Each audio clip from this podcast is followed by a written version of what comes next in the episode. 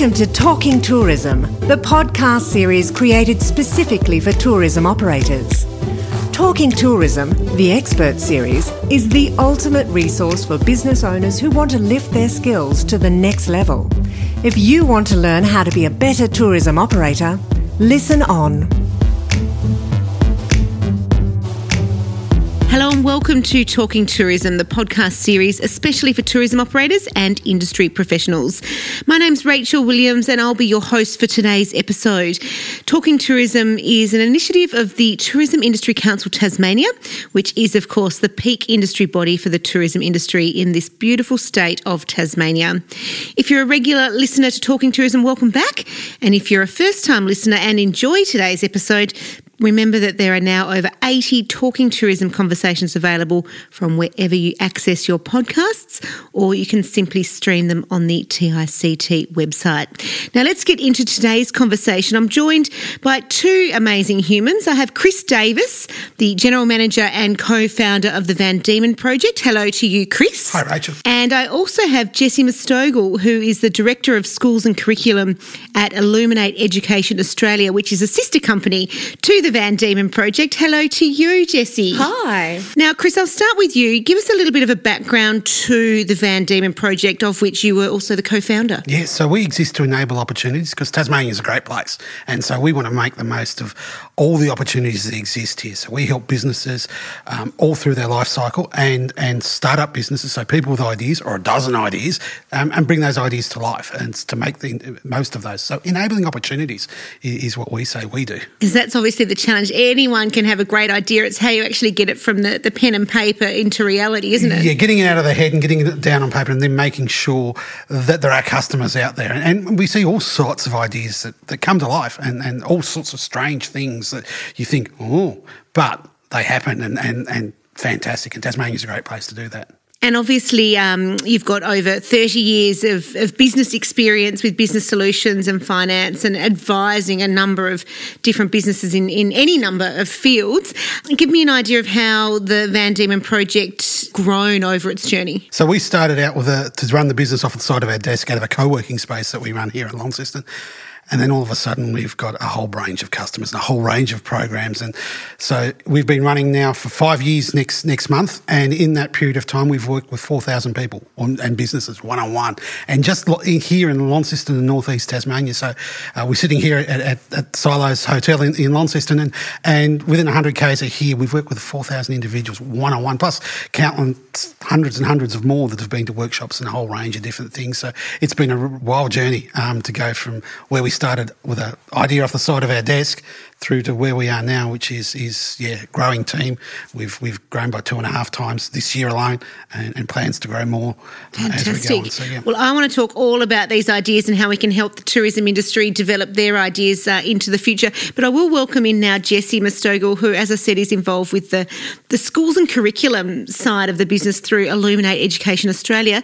Give us a plug, Jesse. What what does that actually involve? Yeah, so the Van Diemen project is just an absolute no brainer as a sister company for us because we're focused on empowering people, but the next generation. So we look at working with students from grade four to grade 12 and empowering them to be the confident, creative, and capable young people they have the potential to be. Um, our motto is to believe in tomorrow today, and that's that whole concept of we want to empower students to believe that they can have real impact on their futures today.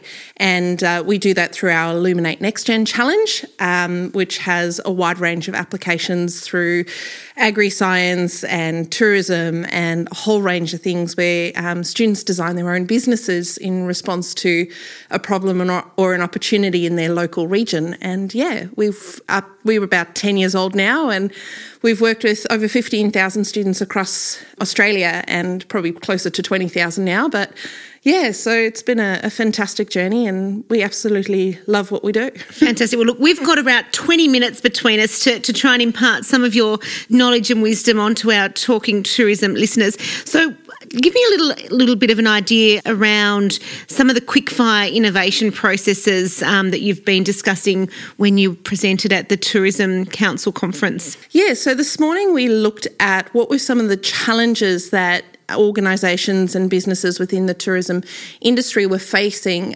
um, preventing them from delivering excellent experiences. And there were some really diverse and interesting ideas that came out.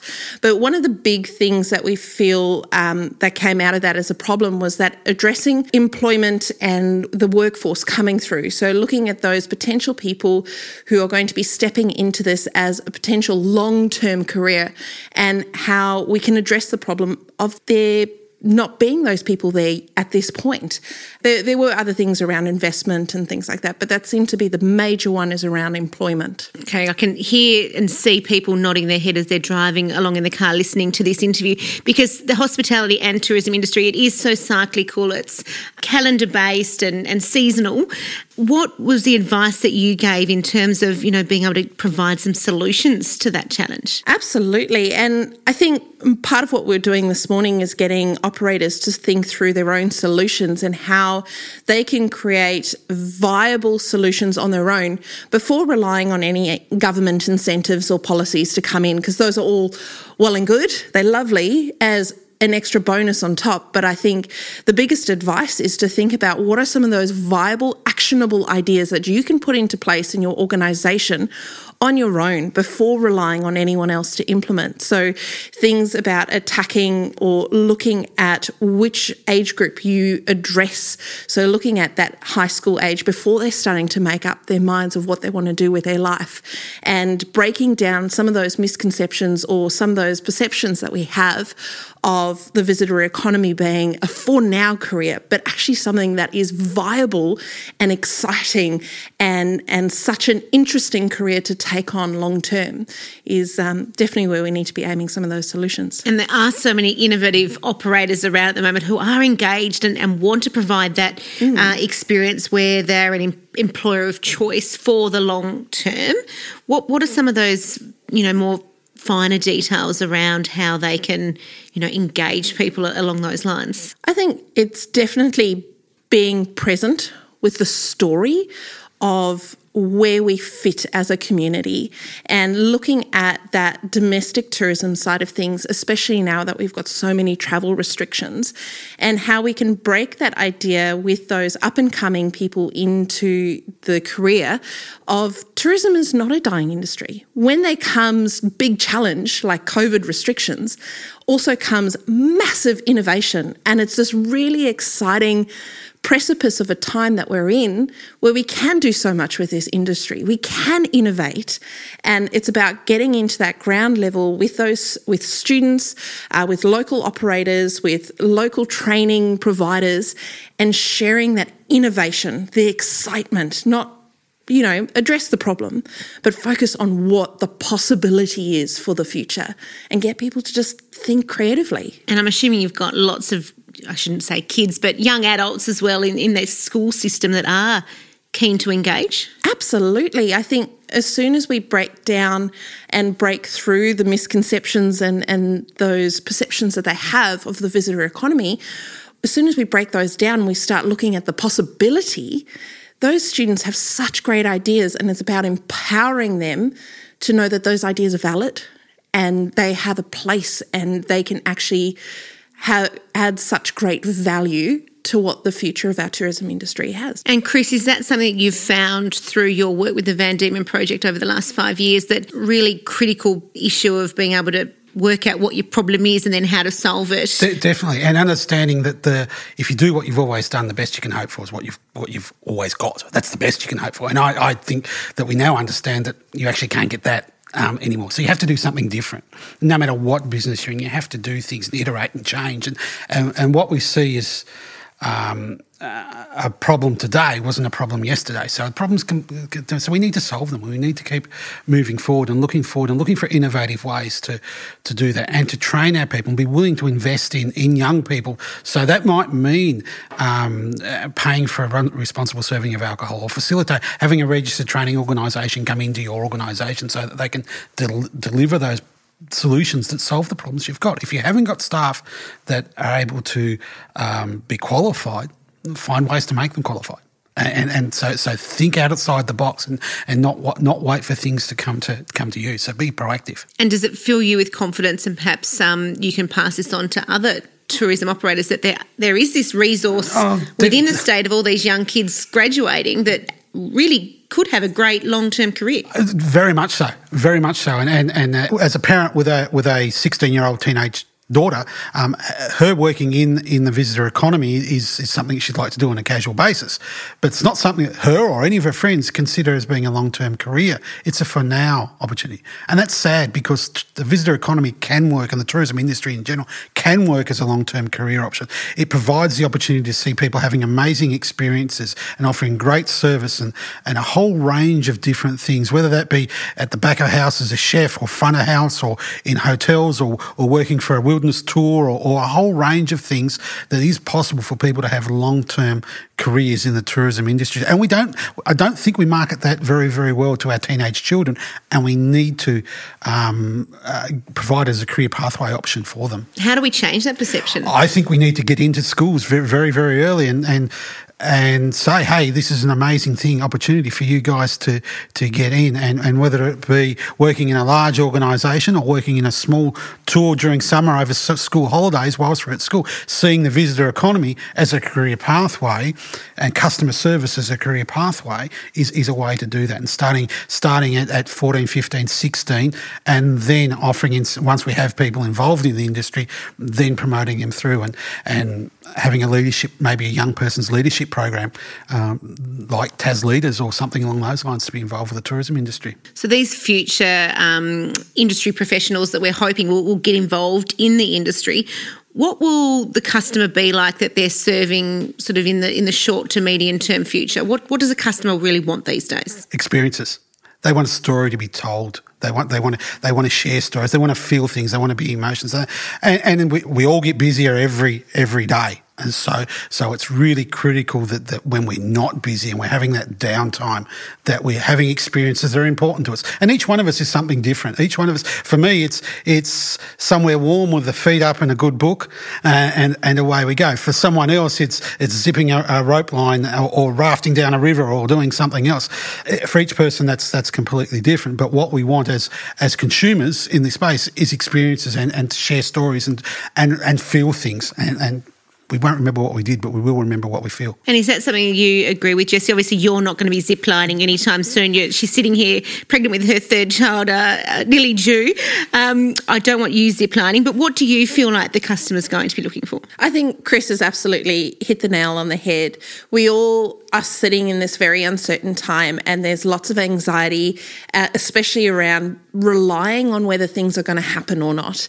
And I think when it comes to what our customers are looking for, they're looking for things like reliability. So, offering something that's flexible, that we can rely on something happening, that we can feel something and engage in something but having a flexibility in that that it will still go ahead no matter what is something really really important. And i think having that sense of security of you know i can enjoy my holiday even if i'm locked in my house. I can support my local tourism network even if i'm in lockdown or no matter what my circumstance is. So having that diversity is really, really important as well. And so, how do you think Tassie tourism operators can enhance every customer experience so that they can stand out from the crowd and, and be that business of choice that people can rely on? I don't think it's a matter of a single business being able to stand out on a, on its own. And I think this is something that Tassie does really, really well. Is it's about a community approach, and it's about businesses working together and sharing their strengths and weaknesses, and actually pairing up and using the services that are out there, like the Van Diemen Project, who are there to support and make those connections. Connections and networks are so important.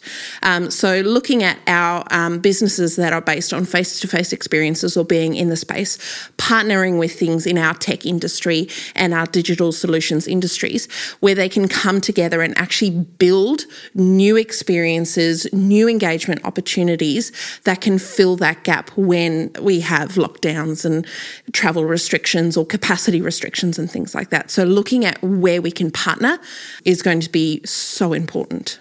So, I want to talk about another element of your presentations throughout the tourism conference being using design thinking for visitor experience. What is design thinking? It's a customer centric approach to, to, solving problems. So, so we, what we're doing is we're looking to understand what our customers, who our customers are, what are their problems, what are their needs, and defining those. And and most businesses have multiple customer sets, but but but defining who our customers are, and for each one set of those customers, um, we we then define um, what their problems and what their needs are. So then we have solutions as to what their needs. And, and all too often, hey, I'm guilty of this, um, uh, coming up with a bright, shiny thing, a really good idea. It's a really good idea because I say so. Um, we believe you. Yeah, yeah. And I'm sure you have them too, Rachel, where they're really good idea. Oh, customers will buy that, that service or that product. And because it's a really good idea, but there's no fact behind that.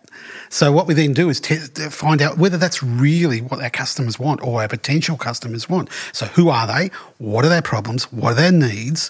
What solutions are they really looking for? And can we build something to suit that? So, and we do this in short, sharp sprints. So, so we we build something. Does it work? We get customer feedback. Yes, no, and away we go again. And and one thing we are scared to do in Australia is is fail. Um, we we're scared to fail because oh we'll keep doing that because we've always done it, or we come up with the idea and we've sunk so much money in it, we've got to keep doing that. Well, that's not the way to do it. The idea is to get it going as a as a minimal viable product or as small as idea as we can possibly do to make it viable. And then go and test it and get customer feedback. Yeah, that's good. That bit was good. That didn't work. So we've got to then change and iterate and continually be improving. And, and, this is a cyclical cycle so that we're always iterating, we're always doing something different, we're always improving according to the customer feedback we've got, but we're doing it based on fact. So design thinking is a customer centric or human centric approach to solutions that real customers have. Um, and part of the session we had is we actually talked about hey, I've got a new idea, but I don't have enough of my customers that do this or not. How do I actually find that about? Well, who are those customers? Define those customer personas down. And what else do they do? What else do they buy? What other experiences do they go looking for?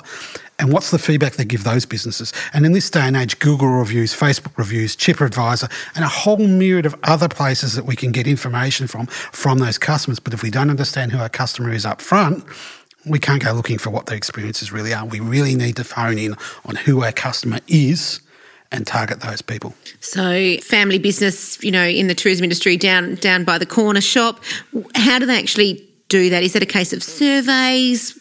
You know, give me an example of what you've so helped the company it's, it's, a whole range, a whole range of things. So it's understanding that what are we what are we offering? What problems do the customer have, and then we've developed the solutions from that. So, real life example is um, uh, a wilderness experience on a, on a river, um, and they make up their mind that the customer does want to do this, and all indications are that they do. We think it's a good idea, it's a great experience, and the customers all give great feedback. But uh, how do we get our message out there? Um, particularly in current times where we relied so heavily on interstate and international tourists. Um, at the moment, neither are happening. Well, very few. Um, so, so we've got to then iterate our message for our Tasmanian market. So, so in my what we're doing now is helping people change the messaging for the Tasmanian market because no longer is it worth running ads for the individual small mum and dad business operator in Sydney or Melbourne, because we're unfortunately a little while away from having Sydney or Melbourne um, visitors come. So we've got to iterate our message for the Tasmanian market. So, um, what does the Tasmanian tourism market want? So, what does someone in Hobart want for a Northern Tasmanian experience, or vice versa? So, so understanding and change our messaging around that, and that's what we're spending a fair bit of time now, because um, I'm sixth generation Tasmanian, and when I grew up, we went to the east coast or we went went bush somewhere, and we stayed in a friend's shack on a caravan or in the tent. We didn't pay for accommodation. We didn't have short, sharp stays and all that type of thing. It was a major catastrophe for the family to pack up the old HQ Holden and go, and go away in a uh, go away for for ten days or whatever. It was a production, um, and and so that it's not like that anymore. And one thing that I was interested in too, I didn't realise that nearly 80% of all travel was actually booked through travel agents not that long ago. not that long ago. So in the 90s, I worked for a nasty advertising agency and we sold um, um, advertising to tourism based businesses. And in Tasmania, in the, in the mid 90s, yeah, nearly 80% were booked by travel agents. So they'd fly in. And it's the days, and I talk to talk to younger people now and go, hey, it cost us five hundred bucks at least each way to get in and out of the state. So people came in, they toured the state, did the lap around the state for seven to ten days, and were gone and never come back again. Now the travel people come, and they'll come and we have friends out of Melbourne and Sydney when they can come, they, they come down and they'll be here for a weekend, fly in Friday afternoon, be gone on Sunday or midweek, Tuesday through Thursday, and, and, they'll do a corner. So they'll do the Tamar Valley. We'll do some wineries, we'll do some good restaurants, and we'll be gone. And we'll come back again next year and we'll go and do the Huon, or we'll go and do Stanley, or whatever we'll do. And and there's a whole range of people because the, the airfare industry, when when it's, it's, it's so tourism market has changed, we need to change our messaging in and around that because people no longer book via travel agents. Well, didn't. so let's just break it down in the different stages of design thinking and how can tourism operators step through them themselves yep. without your help on, you know. yeah, yeah. So, so the first one is understanding the company, the customer's needs, empathizing. Um, and, and, then, and, then, designing a solution for understanding the customers. Once we've understood the customer needs and identified their problems, we can then design the solutions that, we, we can move, move then. We then ideate the, the concepts. We then prototype, so we build small, sharp solutions, and then we implement and and so we do that, and we go. It's it's not a linear process. So you can go from from the the empathizing with the customer right through to implementing in, in one go. I'll miss the other three steps in between. Um, but the concept is we continually it's a, it's a, looped process. We're continually testing ideas. We're continually going going around and, and um, making sure we've got right and for dis- different customer sets. So this is not a set and forget. And as I said, if a business is doing now what they did five years ago, they probably won't be doing it for very much longer. Um, so we need to continually be iterating and changing. Fair enough. And Jesse, is that something that you sort of talk about through your education program as well? Is it similar? Yes, absolutely. So um, we've expanded upon the design thinking process and we've designed what we call our innovation process. So we do something quite similar and exactly the same in the sense that it's not something that's just linear. Um, we try and encourage students to actually sit in each stage and explore each stage without jumping ahead, but if you get to the next stage and you find you're really, really struggling with it, you haven't done the previous stage right. So you need to keep going back and you can continue going back at any point in the process. So we go through um, problem framing, which is identifying uh, what problems we're facing. Then we go into ideation and building ideas and coming up with solutions. Then we develop those ideas in our third stage, which is developing. And then we present and prototype, which is our next few stages. And then finally, we implement. And at any point in that, you might find yourself back a stage or back three stages. And it's all about that revisiting, um, redefining, regrowing um, throughout the whole process. And um, in our five day program, we cover the first five stages um, with implementation as stage six. So if students decide, hey, I want to actually go ahead and do whatever I've done, they can go and implement it but uh, we cover the first five stages through our process. And is there an ideal time frame that you should give the implementation of an idea for it to work? We, we test with customers. As soon as we start getting feedback from customers, now one person's not real feedback, so we, we need a couple of customers together. But after we've had two or three t- customers coming back, and if they're telling us the same thing, well, then there's a fair chance that we've either got it right or not quite got it so right or got it completely wrong. And all of those answers are okay, just as long as we know what we're doing. What we tend not to do is we're scared of feedback because we don't want to hear bad things because we go, put the fingers in the air and go, la, la, la, la, la. And, and I, I get that too. Getting poor feedback from time to time is a kick in the guts and we don't, don't really want that. But that's an opportunity for us to then go, well, okay, then that didn't work. The experience wasn't there as I expected it to be, as a, from a customer's perspective. Take it as an opportunity, thank for the feedback, and go, what could we do different?